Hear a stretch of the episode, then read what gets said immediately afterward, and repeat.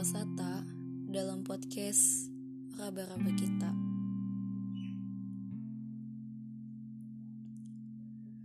Mungkin kali ini kita nggak akan ngobrolin tentang cinta, tetapi lebih dalam dari cinta sih lebih tepatnya. Iya, kali ini aku bakal obrolin perihal siklus pertemanan.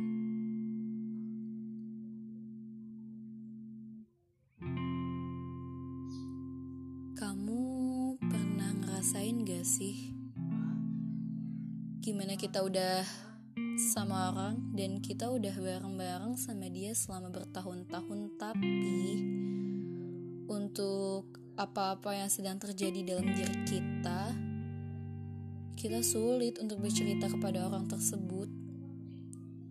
Ya, mungkin karena ya yang kita rasa tuh orang tersebut masih belum bisa kita percayai. Dan akhirnya kita kembali kepada orang yang mungkin 100% kita percaya kepadanya.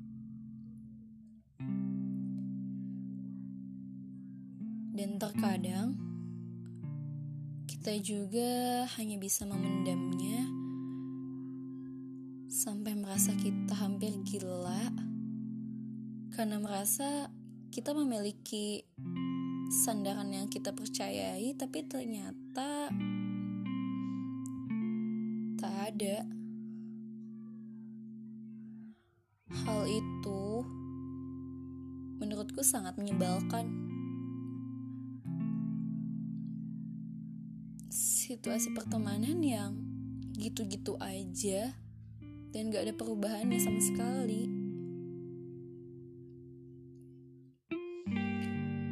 Dan yang gue rasakan dalam dunia SMA ini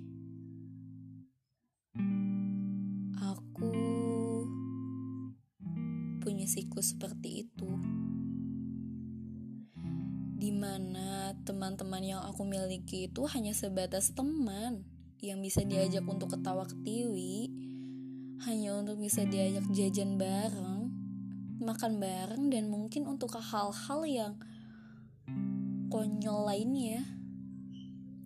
Sekedar itu aja, gak lebih dan gak lebih dalam lagi. Tetapi untuk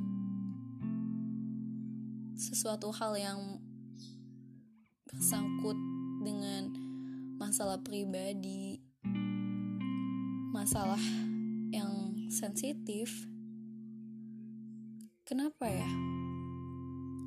Kita itu sulit untuk bercerita kepada mereka. Lebih parahnya lagi, teman kita yang sudah sepenuhnya kita percaya tetapi hanya memanfaatkan belakang dan nggak ada di samping kita. Dia hanya memanfaatkan keadaan untuk berteman dengan kita. Mungkin terkadang mereka mempunyai siklus pertemanannya sendiri dan mendekati kita hanya untuk ingin tahu sisi buruk yang kita miliki. Dan itu akan menjadi hal yang sangat menyebalkan ketika kita mengetahui pernyataan tersebut. Ketika kita merasa bahwa kita harus melepaskan atau memutuskan hubungan yang untuk orang-orang dengan siklus pertemanan yang seperti itu-itu aja.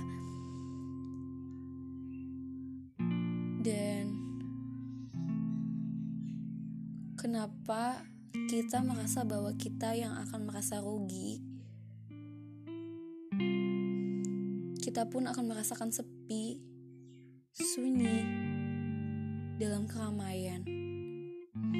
Merasa tidak akan ada lagi yang mau bersama kita, berteman sama kita, Dan kenapa kita harus berpikir seperti itu? Siklus pertemanan yang gak baik, siklus pertemanan yang menyakitkan, siklus pertemanan yang hanya memanfaatkan satu sisi dan menyakiti satu sisi itu. Siklus pertemanan yang menyebalkan. Siklus pertemanan yang merugikan salah satu sisi. Sementara itu, sisi satunya lagi lebih banyak diuntungkan karena adanya satu sisi yang telah ia rugikan. Jahat ya. Segampang itu ia menyakiti temannya sendiri yang udah memberikan segalanya untuk dia.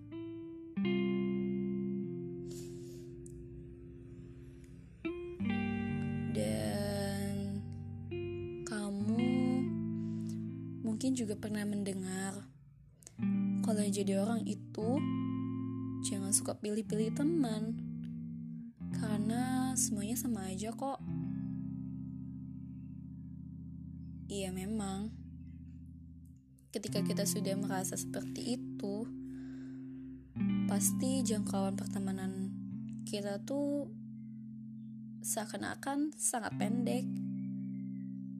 Tetapi pada kenyataannya, ketika kita dalam suatu lingkungan yang baru dengan insting kita sendiri, kita akan mencari seseorang yang bisa menuntun kita menjadi lebih baik lagi, mengarahkan kita ke hal-hal yang seharusnya yang membuat kita tidak merasa kesepian dan sunyi.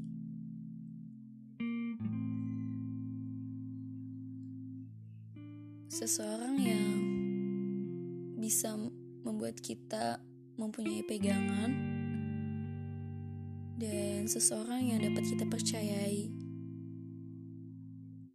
Dengan begitu, kita merasa terarah dan akhirnya muncul lagi tuh rasa percaya diri dan tidak insecure lagi. Entahlah, apakah hanya aku yang merasakannya atau kalian juga? Terkadang banyak orang yang memikirkan teman itu sebagai alat. Teman adalah relasi peluas jaringan. Teman adalah mitra untuk meraih sebuah tujuan, tapi pertemanan yang sesungguhnya bukanlah sebuah sarana atau jalan untuk mencapai sebuah tujuan yang kita sasar. Tetapi teman yang sesungguhnya adalah teman yang menghargai kita menghargai keberadaan kita seperti apa adanya ia bersama membuat kita bahagia. Dan ada banyak yang bisa kita sebut kenalan. Kita sebut teman tapi untuk teman baik sering kali manusia hanya mengecewakan sesamanya. Padahal pertemanan tak seperti hubungan-hubungan lainnya. Kita bisa mungkin menoleransi sang kekasih yang semaunya sendiri karena cinta atau orang tua yang menuntut karena tak mau jadi durhaka. Namun, pertemanan adalah hubungan sukarela yang karenanya seperti goresan terasa nyata dampaknya. Di antara miliaran manusia di muka bumi ini, kita mungkin hanya akan mampu menemukan beberapa teman saja yang benar-benar baik. Dan aku telah menemukannya. Walau akhirnya aku juga harus merasakan siklus pertemanan yang gitu-gitu aja, siklus pertemanan yang dulunya itu nggak baik hingga akhirnya aku bisa menemukan seseorang yang lebih tepat untuk aku hargai, untuk aku pedulikan, untuk aku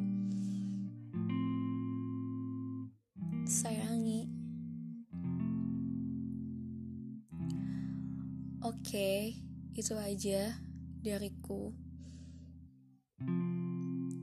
Semoga kalian bisa melepaskan hal-hal yang menyakitkan diri kalian karena dampak dari siklus pertemanan yang kurang baik itu bisa bikin kita jadi down, bisa bikin kita jadi tertekan, bisa bikin kita jadi insecure, dan lebih bahayanya lagi adalah bisa bikin kita menjadi punya penyakit mental.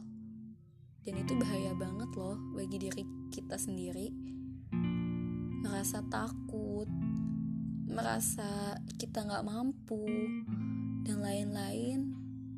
Dan membuat kita harus mempunyai teman, teman, dan teman. Kita terlalu ketergantungan oleh teman. Karena siklus pertemanan yang kurang baik itu ya itu dampaknya. Maka dari itu lepaskanlah sesuatu hal yang menyakiti dirimu yang membuat dirimu gak nyaman. Karena di depan sana Tuhan udah siapkan yang terbaik untuk kita. Gak usah takut gak punya temen. Teman hanyalah teman. Carilah teman yang baik yang bisa menompang kesedihanmu, yang bisa ngasih pundak untukmu di kala kamu sedih walaupun senang. Jadi, ayo dong, kamu bangkit dan pasti kamu bisa kok tanpa hadirnya dia di hidupmu. Ya walaupun awal-awalnya sulit, tetapi kamu bisa kok. Kamu bisa dan kamu akan menyadari itu semua. Kamu kuat, kamu mampu, dan aku percaya itu.